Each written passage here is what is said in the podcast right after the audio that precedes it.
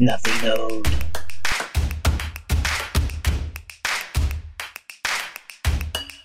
Nothing owed.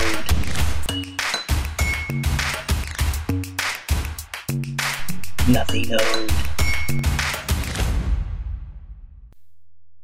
Welcome back to the Nothing Owed podcast. Listen along as accomplished guests discuss success and failures during their journeys as entrepreneurs, business owners, and investors. Bettering your position starts by learning from those who went before you. That learning experience can happen anywhere in the car, at the beach, or on a treadmill. There are no excuses for where you end up in life. If you want something bigger, the time to take action is now. There is no better time in history to achieve success. The hosts, Brian and Stu, are both Marine Corps veterans who believe life is what you make it. Your place in life is determined by your decisions. If you want more information on the podcast, please check out the website at nothingowed.com. No BS stands for Nothing Owed with Brian and Stu. That's what you're going to get with the show. Are you ready? Hey, everybody, Stu and Brian on the Nothing Owed podcast. Welcome back. Today, I got one of my good friends who's got a great story. I think everybody can take a little something from it. His name's Joe Hagan. He hails from my hometown of Cincinnati, Ohio. Joe is staying there, and he owns his own business that's called All Decked Out. But despite all his success, I know Joe as a as a young guy that went through some trials and tribulations, also served in the military, and uh, we just got a lot to talk about. So, first of all, Joe, thanks for being on the show. Thanks for having me on, Stu. I really appreciate it. Yeah, yeah, absolutely. Hey, Joe, so I got a lot I want to get to. Can you just um, start? You know, you graduate high school. What were your ambitions? What did you want to do? And kind of take me through from the beginning of the story of, of graduating high school. Me and Joe graduated from the same high school around 2000. Uh, and, and, what did you want to do, and where did you go from there? Well, first I wanted to go to uh, college because I really didn't have a, any idea of what I wanted to do. So I enrolled at the University of Cincinnati. Um, I didn't party at all. I'm just kidding. I partied a lot, and so I realized it was time to uh, get serious in my life, and and you know, that's when I met the Navy recruiter and actually went into the uh, Navy. Uh, I was on board USS Wasp. Um, but yeah, that's pretty much. Um, yep. Didn't really have any entrepreneurship drive at, at that time. I just everybody else was going to college, so I thought that was for me, and I just realized I was not fit for it. Yep. So I remember I went to I went to the University of Cincinnati also for a while, and I actually moved out to Virginia Beach when I graduated University of Cincinnati. And despite mm-hmm. having finished college, I still had no idea what I wanted to do with my life and I had to get away from Cincinnati because I was kind of running hard too. And I met a girl, went out there. My old buddy Joe was out there, and we, we lived in a townhouse together. Joe was kind of finishing up his enlistment when the Wasp was in port. He was there, kind of just going to the office, which was the ship every day. Uh, but Joe, where where the story really starts to get interesting is towards the end of your career. So you're coming at towards the end of your enlistment. You're in Norfolk, Virginia. Just talk to me about you deciding to get out and, and what you wanted to do when you got out? Because, like you just said, didn't have a lot of entrepreneurial goals at that time. So, just talk me from there. Yeah. So, when I was in the towards the end of my enlistment in the Navy, I met a guy named Paul Finch who had his own deck and fence company. And I, you know, didn't have much money when I was in the military, so I decided uh, I'll go work with him. Um, and when I was out working with him, I just loved it. I love working with my hands. Love, you know, the, the clients coming out at the end and just in all of the work. Um, and he, he was really good at like educating people on different products and the pros and cons of different things. So I, I kind of learned a lot from him. And it was like, you know what, I, I could really get into uh, building, you know, things for people and really enjoy it. And so that was kind of always in the back of my mind. So I got out of the military. Uh, I went back to Cincinnati, where we grew up, and got a job doing environmental work. I was traveling all the time. I hated it. Uh, I was living in hotels.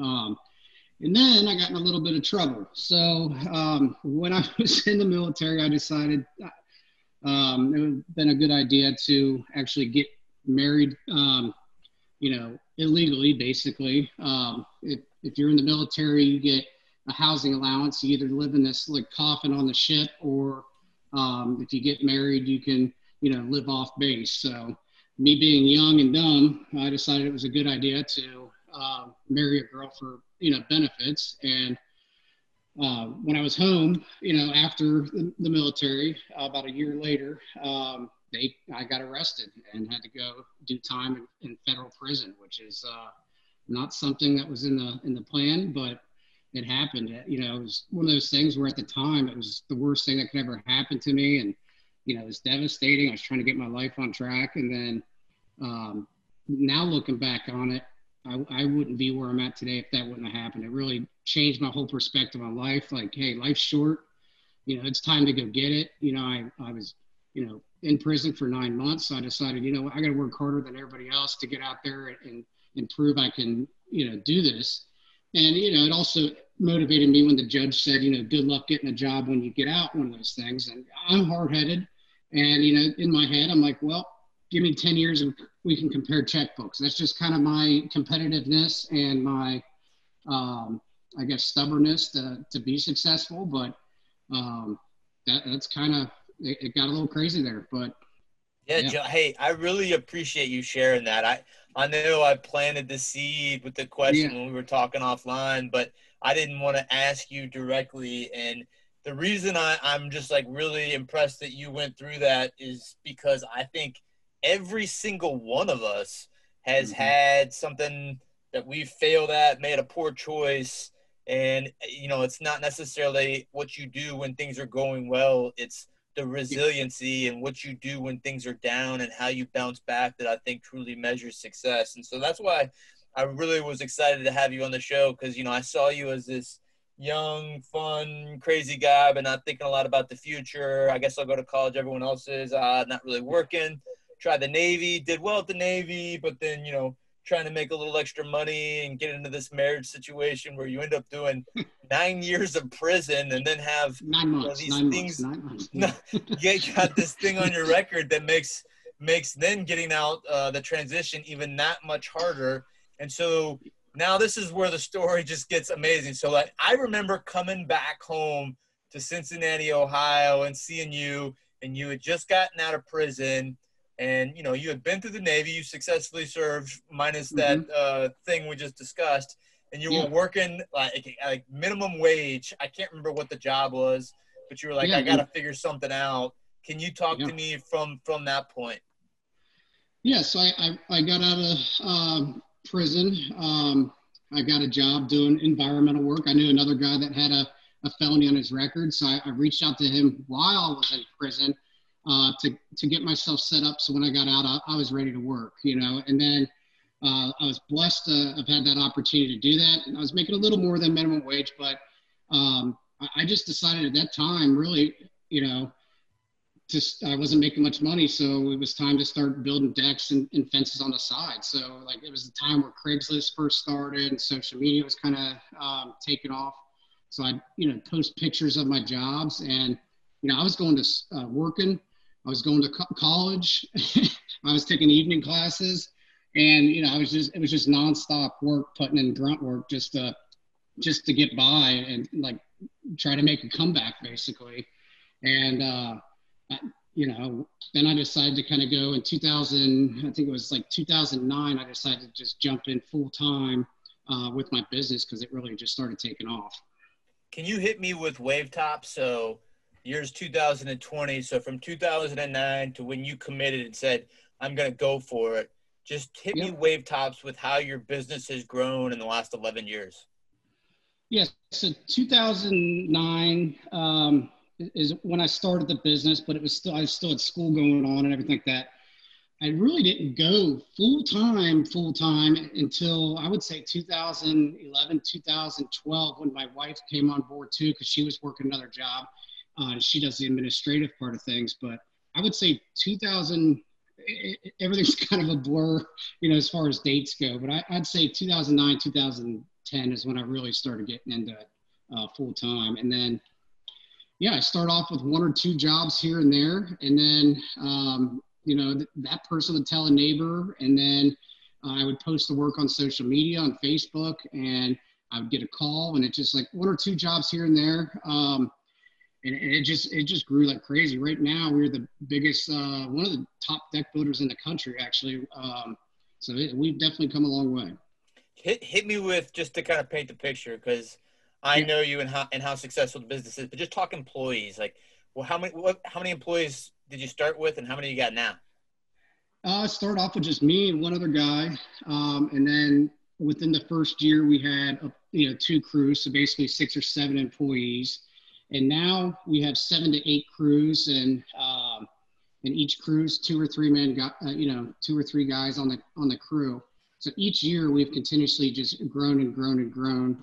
Uh, I've been through a lot with you know dealing with employees. I mean that's that's definitely a hard you know been a, a struggle is finding good help, but you know, now that I, when I find them, um, you know, I do everything I can to keep them and pay them well, you know, to keep to keep growing. You know, Joe, the one thing I wanted to ask you, if you don't mind taking a step back, thinking about your, your Navy career, was there something that where you decided I don't want to stay in the Navy anymore? You know, could you talk about that and what made you decide to uh, to get out of the Navy? I know we're kind of backtracking a little bit, but Yeah, that's something yeah. I'd like to know. Yeah, when I was in the Navy, I, I kind of looked at it. You know, I was a bosun mate in the in the Navy. Um, it's not, the, you know, it's kind of the the grunt of the ship. I wanted to become a Navy Seabee builder. At the time, that that rate was pretty full, um, and I wanted to go out and transfer to, um, you know, get stationed out in San Diego. I was at Norfolk at the time. Uh, and they just didn't really have any positions available. So I decided, you know what, I'm just going to get out and go to college and, and go do that that thing looking back, I mean, the military was awesome. During the when I was in, I was kind of the guy that was, you know, couldn't wait to get out. Kind of like high school, you know.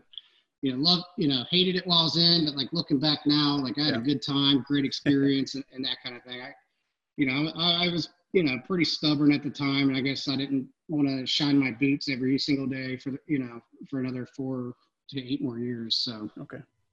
I guess I'm interested in asking you, just knowing you and your personality, very social, very, very Adam, but having to take what you've got, what you've created in seven different crews. Can you just give me wave tops, you know, as a as a business owner with something that you've grown, how is it different? Like what is different from leadership that you learned in the military to the leadership, you know, CEO role that you have? And I ask this because one time I remember you having a stone layer, somebody that did stone work, and he, he missed a job. And I was like, you Mhm. know, in the military, you're you're taught to sit them down and counsel them. And you said, well, it's a little bit different when it's your bottom line and you own the business. And I think you still did end up giving them a second chance. But can you just talk about, you know, as a leader of of your own business, what you find to be most important as a leader? Yeah, I think the most important thing as a leader really is the you have to have a lot more patience um, because I, I'm in an industry that you know I, I'm getting a lot of guys that with maybe my same story or you know that decided not to go to school and you know they're you're getting all different kinds of guys that um, with different skill sets. You know, everybody says they can do everything, but um, I guess as a leader, my main thing, and I keep pushing on the guys, is you know if we do the right thing, you know nobody's going to really be able to compete with us if we're constantly doing the right thing and getting better and improving. You know who's going to compete against that? I mean, we're we're in business to really build the best decks out there. We're not just in business to just get a job from a homeowner and just get it done for the you know for a quick buck. Like you know, it's more than the money. You, know, it's it's definitely you got to take pride in what you do, and I feel like as a leader, that's my job to kind of instill that in them and kind of set a vision for them, and, you know, and have them buy into the system. I mean, you know, a lot of companies really just don't have a a, a good system or a vision for their company, and if you can get guys to buy in on that, they're going to be right there with you, working as hard as they can to try to get you to that point. And I, I feel like that's been you know, a major uh, blessing to us is that we've been able to have guys that have stuck around and been with us and, and we've been through the hard stuff and I have given them second chances and they're working for me again. You know, they've left for, you know, six months to go work somewhere else and they always come right back. You know, we're always focused on, you know, quality. So I've had guys that leave and come back and say, well, the other company didn't care about quality at all. That's why I wanted to come back. So that makes me feel good when I hear that. And I, I think as a leader that, you know, in, at the end of the day, even if they leave my company, I still want them. If they need a deck built, I want them to hire us to build the deck, or at least want to. Yeah, absolutely. So I think specifically in the military, uh, at least uh, definitely on the officer side, when we talk about command, they preach a lot that the commander is in charge of the culture of the unit. You know, there's Mhm. a lot of different things, details that other people have a lot of factors in, but the one thing that a leader is in charge of or it should set the tone for is culture. And I kind of felt Yeah. like I heard you saying that you said it in some different terms, vision statement, you know, taking pride in what you do. But to me, that all kind of ties back to the culture. And it sounds like you know that that's not easy to do either. Like that that's maybe you know, easier said than done. And I'll be honest with you, Stu. I mean, there's times where I'm I'm just not good good at that. My I'm Yeah. on a totally different focus. So I had to hire an operations manager, someone that is good at that. You know, so sometimes you can't do everything by yourself, or sometimes you just need a change in culture, like you said, and, and put a little different spice to it, and and and hire where I suck. Really, I mean, I had to bring in an operations manager to to help out uh, with that, and you know that that's been a um, you know a very positive thing for our business. Well, Joe, what would you say is, has been the best way that you found to instill your company values in the, the employees that you fired? Into the employees that we fired. No, that you've hired. Like, how do you, Oh, because you talk about, you know, you, yeah. it's like uh, no, no. But you were um, talking about, you know, instilling the values of, uh, of your Yeah. company, you know, into the employees and, and the employees that, It's- you know, come back to work for you. yeah, it's really just about doing the right thing. You know, like when you build a deck, it's easy to to kind of um, there's things that you can hide that people don't know about. Like doing the right thing means doing the right thing when no one can see. You know, from my experience, when I got in trouble and and, and faced that, it was because I didn't do the right thing. I mean, now today, paying our taxes, being totally legit. I mean, all that's they can't. You can't. You know, you can't fail necessarily if you're always doing the right things. So our competitors might not be doing the right things, but if we're always doing the right things, you know, we're going to be successful. And you know, I just, you know, I try to instill that in the guys as much as I can. I mean, some uh, installers might have um, a little different take on things, but you know, they at least they know where I stand. Joe, I, I promise I have not thought about this until this moment, but you just said in de- in decking sometimes there's things that you can hide that people don't know about. You know, you got it at integrity, but this is just a random story. On my 21st birthday, do you remember my Mount Lookout house and we had kegs over there? The Yes. deck actually collapsed. Collapsed. I remember that. I remember I that. completely forgot about that. And you Yeah. you make decks right now. So whoever made that deck obviously was hiding things and lacked integrity. Yes, exactly. I mean, that's, I do remember that.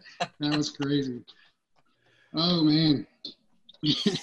Um, all is, right. it, is uh, it possible maybe that deck was overloaded with uh, too many beer and people? Hmm? That's- Yeah, I think don't about think that. des- I don't think the loads were designed for kegs and uh, about 300 people there. all right. Um, Joe, talk to me, you know, just from an entrepreneurial standpoint. So you, you know, you started the decking thing, started taking photos, and I found that you've really exploited social media. And you kind of Mhm. referred to that when you said Craigslist and then social media was just starting, but you know, really having no, you know, social media training, if you will, I feel like you've Yeah. grown a, you know, six figure, uh, high six figure uh, netting company based on your ability to sell and use social media as a tool. Can you just talk about how you've did, refined that process? Yeah, I mean, with social media these days, I mean, I don't know where I'd be without it, honestly. I mean, I haven't, like, for the first, you know, five years, I didn't pay a dime for advertisement. It was literally just social media and word, and word of mouth, you know, uh, you know, clients telling other people, but social media is, is where it's at. And the ability to take photos of our work and promote that I mean, that's that's the cheapest form of advertising you, can do. You can engage with people, so you're automatically gaining their trust by if they if they feel like they've seen your work, maybe if they feel like they get to know you a little bit by your personality. If you do like a video on there, I, I'm terrible at videos, so we're trying to work on getting better at that. But like social media is where it's at, and it's constantly changing. Now it's Instagram, or you know, it's it's always a constant different platform. But I think as a business owner, you really have to be able to keep up with you know what's trending and and and really use that in your benefit. I mean, you're, you're kind of crazy not to. I mean, when when I first started, I, I will tell you, it was always my like dream when I first started my business to like get an ad in the yellow pages. And so I, I spent like a hundred, a few hundred bucks to have our name listed in the yellow pages. The dumbest thing I've ever done in my life. nobody even, but it was just me being stubborn. Like I had to, I, I didn't feel like I was a legit business until I had my like business in the yellow pages. But you know, there's you can waste a ton of money on on advertising and um, or you can really just try to um, really get into social media and, and, really you get almost I have like fans. It's it's kind of crazy like that follow us. Other deck builders across the country now follow us um, and comment and it's it's pretty crazy how how far we've you know come because of social media. I mean, do you pay for social media advertising, Joe, or do you just drop photos? A couple. I just drop photos and, and that kind of thing. We've done a couple of boosts. Like last year, I did a couple of boosts, but I just didn't really see it really that beneficial um, when you can do a video and get i think i feel like facebook and instagram kind of controls who can see what. So that, that kind of you know um, so i just do it organically. I have a good website um, that i manage and, and, designed and everything like that. And it's all just trial and error. I mean really if it's working it's going to be different for every business too. I mean for what i do people like to see it. They want what their neighbors have um, it gives them ideas, you know. So for us, visuals of our, you know, of our work, you know, that's what really, you know, engages the audience. Well, hey Joe, can you, do you mind talking about that for a little bit? I, I am curious yeah. to know um, what platforms you're using and how you decide where to devote your marketing efforts. And. I think the reason I want to ask that is there are so many social media platforms out there today, and the preference of the day seems to change by the hour. so, I, you know, I, would like to know how someone could, how you could help someone decide where to focus their time and if they're if they are spending money on ads. You know, how do you determine what is the most bang for the buck in the platform that you choose to advertise on? Yeah, uh, Brian, a very good question. Um, on you know on Facebook, and there's a lot of analytics and uh, that you can go to to kind of you know, find out who that ad's reaching or, or targeting. You can actually put in um, who you're targeting, um, you know, based on what their interests are and stuff like that. Google AdWords, and it's gonna, it can tell you, you know, what, you know, what audiences you are reaching. Um, Instagram, uh, Facebook are probably the two most popular that we use. Um, I know TikTok's getting pretty popular. YouTube's a big one as, as well. Um, but like I said, I don't really do too much of the video uh, advertising yet, so we are looking to get into that more. But um, for us, it's just been mostly Facebook and, and Instagram platforms. Okay. Yeah, I, I, found with my model in, in when you really start to dissect social media, so Instagram, they say if it's going to be a video, it needs to be like five seconds or less. Mm-hmm. Whereas like a video on YouTube is going to be much longer, you know. So it's almost like yeah. you, the, if you get into the videos, you have to yeah. tailor the video to the platform, and it just it gets very complicated. It it does, and so I just try to do a little bit of, you know, kind of try to diversify and have a little bit here, a little bit there, and a little bit yeah. there, and uh, it seems to be working here. I mean, plus, you know, at the time when we were starting to get into social media, like HGTV started becoming real big. Um, you know, so like it was different from years past where it's like, oh, you're just putting it. Now it's we're just we're building outdoor living spaces versus like just slapping up a deck for somebody. You know, you're creating a whole room, an outdoor living space that you know people are spending some serious money on. So, um, you know, it's it's been crazy. Joe, I, I got a question for you. So I heard you say like, you know, between 2009, 2011 is really where you came strong at this. And that was really right after the last recession. A lot of uncertainty yeah. right now in COVID and, and decks are, are, I don't want to say um, an amenity because if you got a deck that's unsafe, you're probably still going to put some money on it, but it's probably yeah. not as recession proof as some things. So, how in your model, you know, you got seven crews, how do you stack cash to stay liquid uh, that you don't over leverage so that if there is a slowdown, you can continue to manage? Yeah, so you know, it's important, I think, to build your business up to where you can actually get a, a line of credit as a backup. Um, we had one like right now. There's a lumber crisis going on. Like, there's such a demand for outdoor living spaces because everybody's stuck at home. All their vacations are canceled. I mean, we're booking, you know, for spring next year. I mean, we're we're already booked for this entire season, and I feel like, you know, when things happen like COVID and you know it's that emergency fund. You got to have an emergency emergency fund to where if if lumber's running short, I'm able to go out and buy a truckload of it on the spot and, and store it here at my shop location. So, I mean, I've been blessed to where we bought it now own quite a bit of commercial property and we're able to store um, you know materials here when when we hit those tough times. But um, yeah, I mean it's you definitely have to i would say prepare you know plan for the you know plan for the worst hope for the best. Yeah. That's it. Have you now you said it you're you're booked out until spring. Have you made any changes during um, i guess have made any concrete changes during the the uh, coronavirus i mean have you added more crews or are you just kind of anticipating that this is a temporary slump? How have you kind of dealt with the increase in business? Yeah, we, we did just add uh, one crew.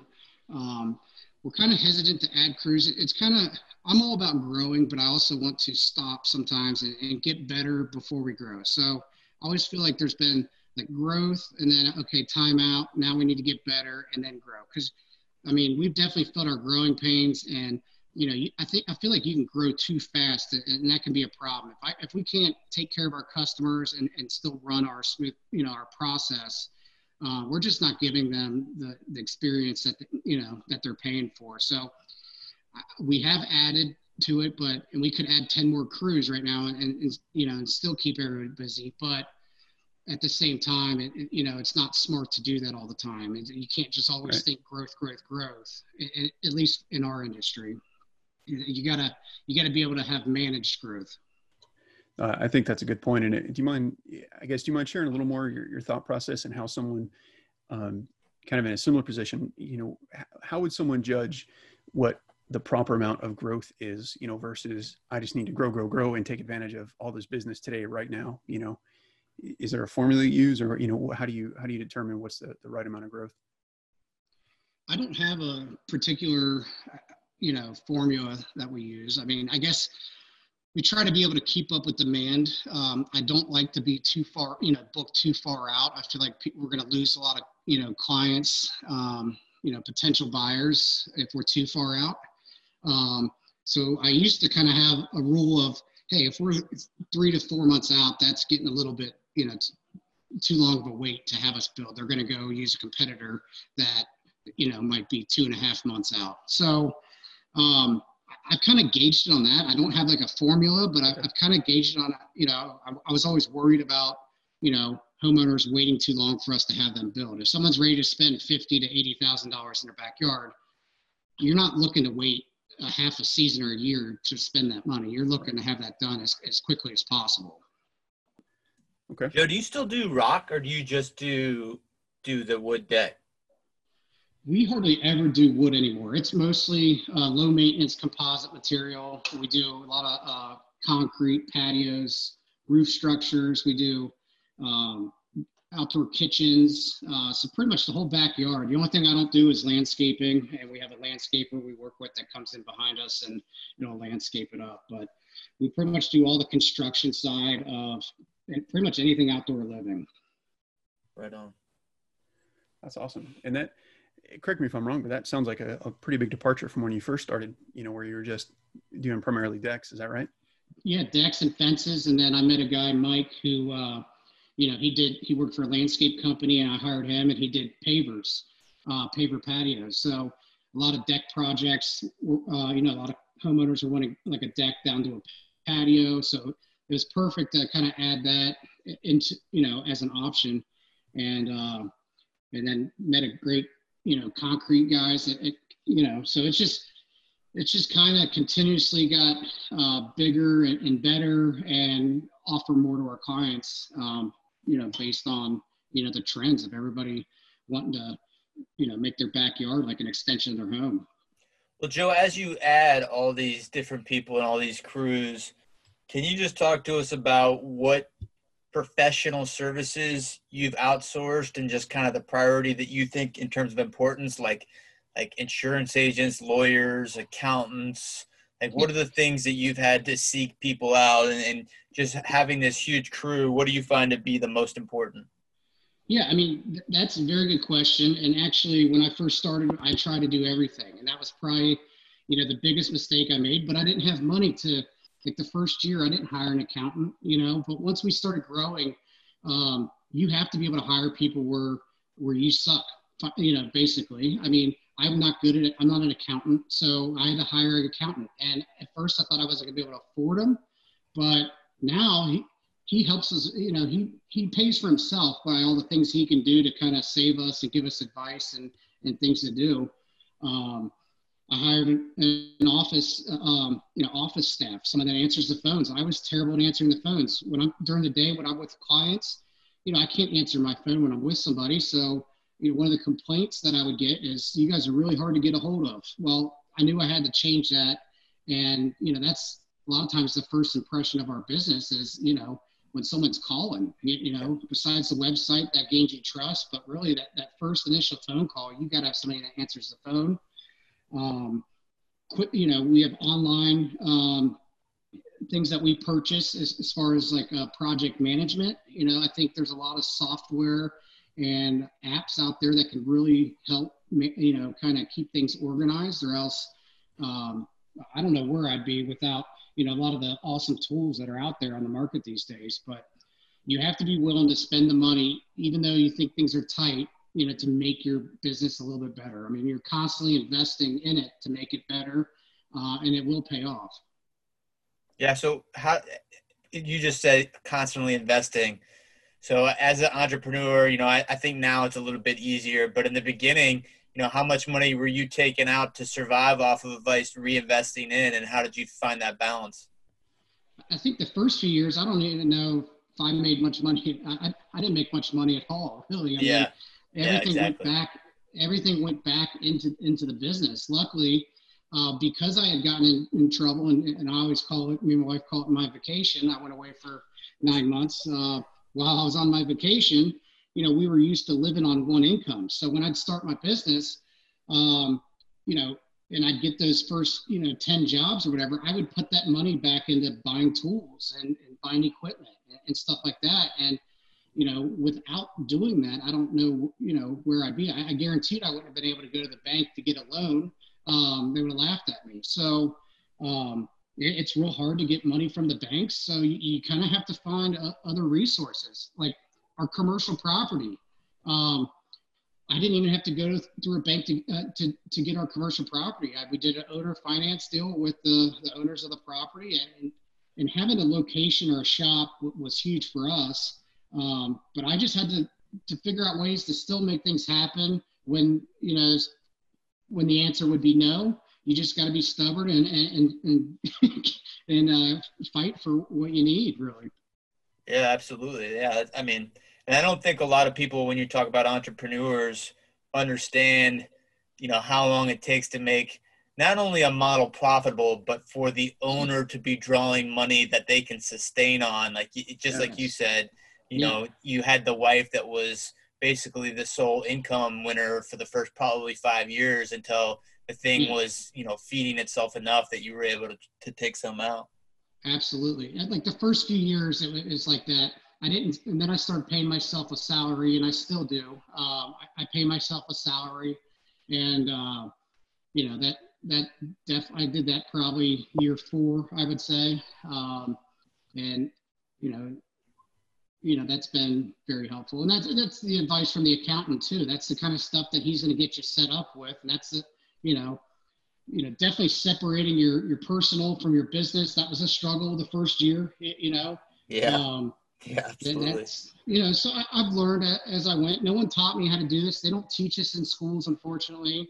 So everything that I've done, I've had to learn the hard way. You just have to be good at like if you're making mistakes, you got to be good at quicking, you know, fixing it quick. I mean, you, you can't let a lot of time go by when you're making mistakes, especially if it's costing you money. Joe, you just mentioned, you know, um, making mistakes.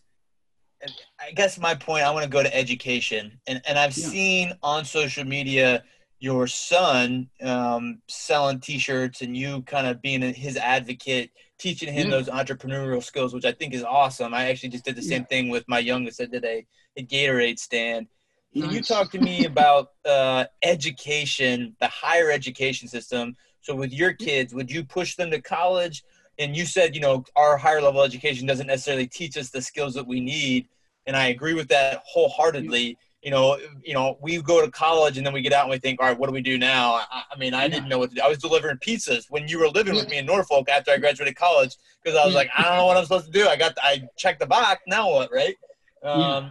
What what advice would you give your kids based on the success that you've had? Yeah, I mean, it's one of those things where I, I don't expect my kids to even follow in, in my in uh my footsteps. I'm going to let him kind of do what he wants to do. He's definitely has an entrepreneurship spirit.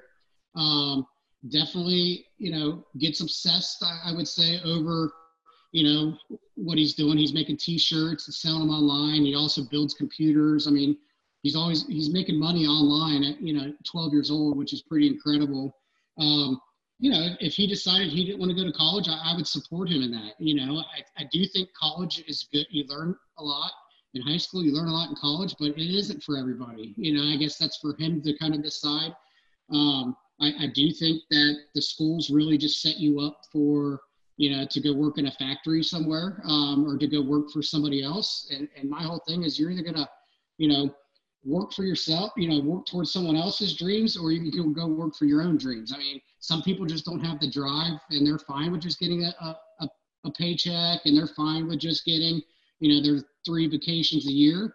And then, and, and some people just aren't satisfied with that. And I- it takes a different breed. But I think that, you know, everybody's different when it comes to it. I, I don't want to say school's bad, but I mean, to start off in life with a lot of debt, it might not be good in everybody's situation either. Yeah, I think that's a good point. If someone's deciding whether or not to go to college, and I think that often gets overlooked because the, the availability of, of school loans and how easy it is to get into debt. I think, I think too many people, oh, I'll just pay it off later. I'll pay it off later, and they don't realize the cost of that money. You know, they have to pay that money back, obviously, but if they were to take that money and invest directly in themselves or in a business, I, I think most people would be better suited investing in a business or even in a retirement account as opposed to just dumping it into a college. Uh, Oh, I agree 100%. Yeah. you know, and and that I I don't know if a lot of people know this, but that school debt you cannot get out from under it no matter what. It is No. tied to you forever. Yeah. And Or you I can certainly- make a ton of money being in the trades. I mean, there's a lot, lot of other options. I mean, even getting out of the military. I mean, the, the GI Bill is great, but are you holding yourself back four years from going out and learning a trade that you could, you you know what I mean? Like, if you have the GI Bill, that's amazing. You're not getting the debt. So in that Right. case, why not get the education? It might lead to other opportunities. That's why everybody's situation is a little different. But some people's school's just not their thing. You know, I mean, you get out of the military, you think, hey, maybe I'll try this school thing. It's like you can't give up. There's tons of ways these days to make money. You can make money sitting on your couch Yeah. on the internet these days. exactly. So there's ways to do it. You just have to hustle to go get it if you really want it. No, I I totally agree, and I, I think the point that we always try to get across is that you know, especially now, the, the future is changing so fast, and the job market and the economy is, is changing, you know, so fast that Yeah. What a lot of people really need to consider is even if you have the GI Bill, even if you plan on going to college for free, in a sense, is that career you're planning for going to exist in ten years? You Yeah, know, or you can be essential. yeah. Yeah. Uh, so you really have to think this through and, and i think just like you were talking about with your kids i think that's a huge point even if even if you don't make a career out of it, but knowing how to start a business, even if it's selling t-shirts or even if it's, you know, selling lemonade or whatever it may be, just the idea of knowing how to create multiple streams of income is is huge because that way if if something fails, you have something else to fall back on and you know how to get it started and you get accustomed to business and you get accustomed to all those little minor things. And then the next time it's easier and the next time after that it's even easier. Yeah. um, so i think that's i really agree with everything you're saying. It's, it's awesome to hear and I'm, I'm glad you're, you're teaching your kids the same thing. I'm i'm trying to do the same thing with, with my own kids so they understand that that same point is that it it's out there you just got to go grab it and you really can't rely on on other people you can't rely on the school system to, to give you a degree and then you know hand you a job it's Yeah. you know the economy is at a point now where it's like no one's going to hand you anything but if you want it if you want it it's out there you just got to find it yourself you know Yeah. i i think that's you got to be aggressive. I think being aggressive, um, you know, opportunities. If you're aggressive and you work hard, there's going to be opportunities for you. But you have to be aggressive. You can't sit back and expect things to kind of, you know, fall into your lap. I mean, that might happen to some people, but it's not going to happen to me. You got to be aggressive. You got to go get it. You got, you know, I, I grew up in sports, so I mean, to me, you know, I was kind of instilled in, you know, working hard, uh, being, you know, part of a team. I, I think sports and military, it all just kind of lined up to, you know, to who I am, that you know, where I'm at today. Um, but I like your, I, you know, your what you said about, you know, diversifying. You, I can't rely on even my business right now. You know, yes, the market's great right now, but what happens in 10 years if it's not? I mean, Right. so even I have to start thinking about, you know, I'm, I'm doing a little bit in real estate and stuff and investments there. And, you know, I, I think, you know, you, you can't have just one thing. I, I think you got to have multiple different streams. Well, I totally agree, and and I think one of the things that, that really struck me with what you said is, you know, you, you said there's a, a shortage of lumber, you know, and that's that to me seems kind of odd. Um, Well, yeah, it's like the TP crisis. That was real odd. Now, if you thought that was weird, like this lumber shortage is like worse than the TP shortage. I don't. It's crazy. well, exactly, and that that's kind of my point is that, you know, like we're talking about being prepared and, and diversifying.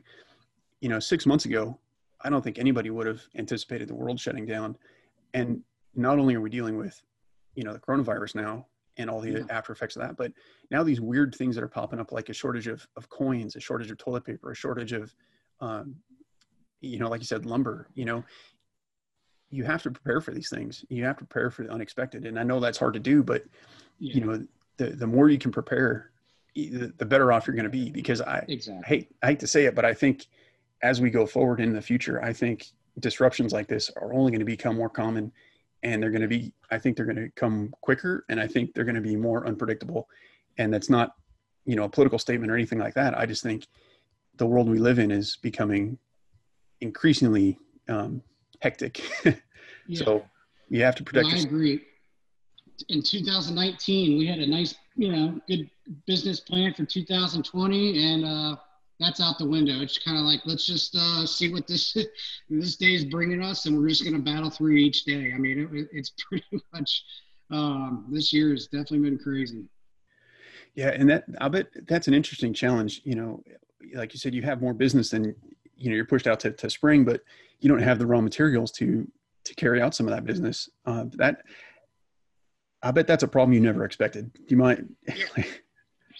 It, it's definitely, yeah, it's definitely something I never expected.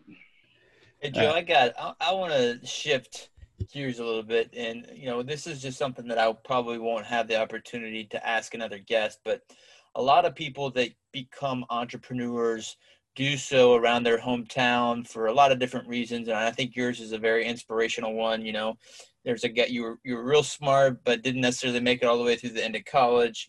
Had your military education as a, a strength that taught you hard work. You you mentioned sports as well. But the, the question I have when I graduated college, I had to get out of Cincinnati because I was hanging out with the same group from high school and college, and I just moved away because you end up becoming some of the people that you hang out with, and we were both hanging out with a group that essentially just like to party all the time.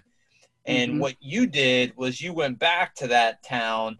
And so my question is, how did you start a business and throw in the work ethic and all the things that you needed to do while still surrounded by the habits and old people that may not have necessarily been conducive to everything that you wanted to do with this new business and i'm sure there's a lot of entrepreneurs in hometowns that probably struggle with the same thing you know you're trying to do something different with your life but you're still Mhm. surrounded by all these past things how did you kind of rise above that Yeah, I mean that's definitely a challenge. I mean, I you know I grew up in Anderson, but I, I live 30 minutes away, so it was easy to get a, a little bit away. Um, but word of mouth helped. I mean, those people would still talk about, hey, Joe's got a deck business. I mean, so it, it landed me jobs. Uh, I've had you know guys work for me that were some of the some of those guys that worked that you know um, that we partied with and stuff like that. So for me, it helped because people knew who I was. Um, you know, maybe talked about, you know, what I was doing. So um, referrals, if somebody was looking for a deck or a fence or anything like that, they might give them a, um, you know, a referral. If I would have gone to a, a city where I didn't know anybody, it's a little harder to network, you know, versus where I grew up. Kind of, I had a lot of connections and, and knew a lot of people. Uh, for me, that helped. Um, there are times where I'm like, why am I still living in, in Cincinnati where I grew up here? But um, for me, it's helped. I mean, we are looking to franchise um, our, our business soon, uh, so those are kind of in the in the plans and in the works. But like I said, there's some things that we have to do to get better at, and you know, come up with good, better processes to be able to to grow like that. But um, for me, it actually helped being um, from Cincinnati. You know, I, I knew the area. Um, I knew what neighborhoods were good. I knew, you know, things like that. So for me, it helped. And for everybody, it might not, but for me, this worked. yeah it's a good perspective man Uh, I just want to add something to that, if you don't mind, Stu. You know, Yeah. you're talking about kind of getting out of, you know, a group of people that maybe aren't healthy for you. And I can tell you, I've kind of been in a, a similar situation. You know, at least with my my current job. Um, you know, I'm when I go to work, I'm surrounded by people that s- basically see it as a paycheck, and they have no desire to do anything outside of the absolute, you know, bare minimum. And and that can be a real kind of depressing environment. But you know, like the, the theme of the show, there's so much opportunity out there for you to surround yourself with like-minded people where you don't even necessarily have to leave your home or your, your hometown or, you know, even the state for that matter. Uh, for me personally, like between podcasts and audiobooks and just the different networking, you know, sites that are out there, you know, for someone that is trying to improve the people they surround themselves with, you don't necessarily have to physically do it. It, it, it helps, but mm-hmm. don't get discouraged if you're in a position where you can't change your physical location because the, the tools are out there. Yeah. And had it not been for the podcast and the books that I've listened to and everything else, my mindset wouldn't be nearly what it is today. So, you know, I agree with you that, you know, you, you definitely want to, if you can, you know, change the people you're around because it, you do become the average of the people that you surround yourself with, but there are different ways to do it. Uh, Yeah. and the, the tools are out there. So if it makes and you're sense. always going to meet new people. Yeah, the tools are going to be there. You're always going to meet new people. I mean, I'm still friends with uh, you know a lot of those guys that you know I grew up with, but you know I think their lives have changed too. I mean, now they have kids and families and stuff like that, and so you know they do, people do change, uh, things do change, and you meet new people and new connections and, and networking and all that. Just it helps. You know, the the more you can network and get the word out because that's that's the cheapest advertising is when people are talking about uh, your your your business or the work that they, you've done for them. I mean, that's you know, to me that that's very important. It's it's money I don't have to spend on advertising. You know, our customers are our biggest uh, you know sales sales reps. Uh, that's great to hear. If you don't mind me asking, like, how big of a uh, territory, you know, do you guys cover? How how far do you do you reach out from where you're located? Yeah, so we service about a 25 mile radius, so not even that big, but the Oh, wow. market here is huge. I mean, it's it's definitely a, they're putting up neighborhoods left and right. So I mean, every single one of those neighborhoods, you know, they come with like a little builder deck, uh, like a little four by four platform with steps going down. So and nobody likes to maintain anything, so we've kind of um, created a brand and image here of we kind of specialize in like low maintenance material. Nobody wants to go out and stain a wood deck or doing like that. So we're um, really specializing in low maintenance composite decks. Uh, uh, very cool. Hey Joe, did you? I mean, this is completely off topic, but did you buy Shoemaker a truck? Well, I didn't buy him one personally. The business bought one, and he drives it. My brother was visiting me and told me his Shoemaker's working for you now, and you you lured him with a truck. Nope. So he is our operations manager, and um, he needs. He was working. I, I, I get. I mean, for relevant for the whole audience. So this is a guy who's Yeah. very smart that was working in a hospital, and I thought was going to work at in the hospital until retirement. And then the reason I bring this up there. is because you lured him over to your company, and I mean, Yeah. what a what a resource, and and I He's just been awesome. yeah. Yeah. No, so yeah, I I was not good at managing the everyday uh, operations of things. I need to hire someone in here. I need someone I could trust. I've had managers in the past where it's like, you know, I, I just needed someone I could really trust that I'd feel comfortable with. And I knew he had management experience. He worked at Children's Hospital for 15 years in project management. So I knew if I could bring him onto our company, um, I pay him well. Yeah, he's got a company truck because he's got to be able to go to different job sites and stuff like that. But um, it's really taken our business to the next level. Now it took it's taking time to get him to understand the construction side of things. But if you got someone with a good attitude, that's smart, that catches on quick, and he's got your best interest at heart, like that's a partner that you need in your business. And, and until you find that, you, you can't do everything on your own. So you need to be able to hire people like that. And you might have to go through five or 10 guys to get that one person that you've been looking for, but you can't give up. And, you know, I've been very blessed to have him on board. And, you know, I, at first a little hesitant to hire somebody that, you know, I know, because, you know, if I hire someone, I'm going to be able to fire them, you know. So I just told him from day one, you know, bringing someone on board, you know, that that was the case. Like, hey, I'm not going to feel, you know, don't take it personal. It is just business, but you know, we love him. I mean, he, he's like family to us, and it's it's been very helpful for us. What have uh, what have been some of the challenges that you faced? You know, hiring employees, and how do you do you have a, uh, a screening process, or you know, what do you look for when you're when you're looking at a prospective employee? Yeah, I mean, I used to have a, um, a lot more employees. I kind of now what we do is we use a lot of subcontractors, but they may, basically have their own truck, their own tool, but they're pretty much committed to all decked out. Okay. Um, you know, so we do have both employees and subcontractors because the subcontractors, I don't have to worry about if they want to come in at 7:30 for the day and you know they're 15 minutes late. I don't have to write them up. I feel like if they're a grown man, they're going to have their own tools, their own truck, their own, you know, they're going to want to be their own boss. Employees, you know, the main thing I look for is attitude. Really, I can t- teach anybody as long as they have common sense. I can we can kind of teach them anything we feel like, but you can't change someone that has a bad attitude um, that's not wanting to get ahead in life. You know, I've had a lot of employees that didn't have a driver's license. I'm like, what, what do you mean you don't have a driver's license? You're like a grown man, you don't have a driver's license? Like, those are the guys that I'm done with, you know, um, that I won't hire anymore. I'm just, you know, if you if you're not going to have your life together, you're not going to be a good asset to this company and want to see this business succeed. You know, if you can't be successful in your personal life, you're not going to be successful, you know, helping our, our company get there. And I always kind of, you know, tell the guys too, it, it's not just my business. This is our business that we're all trying to get to a certain point. So that, you know, we have, you know, a mission and a vision for the company. We're all fighting to try to get it there. Every day is, is a challenge, but um, attitude is the most important thing that I look for.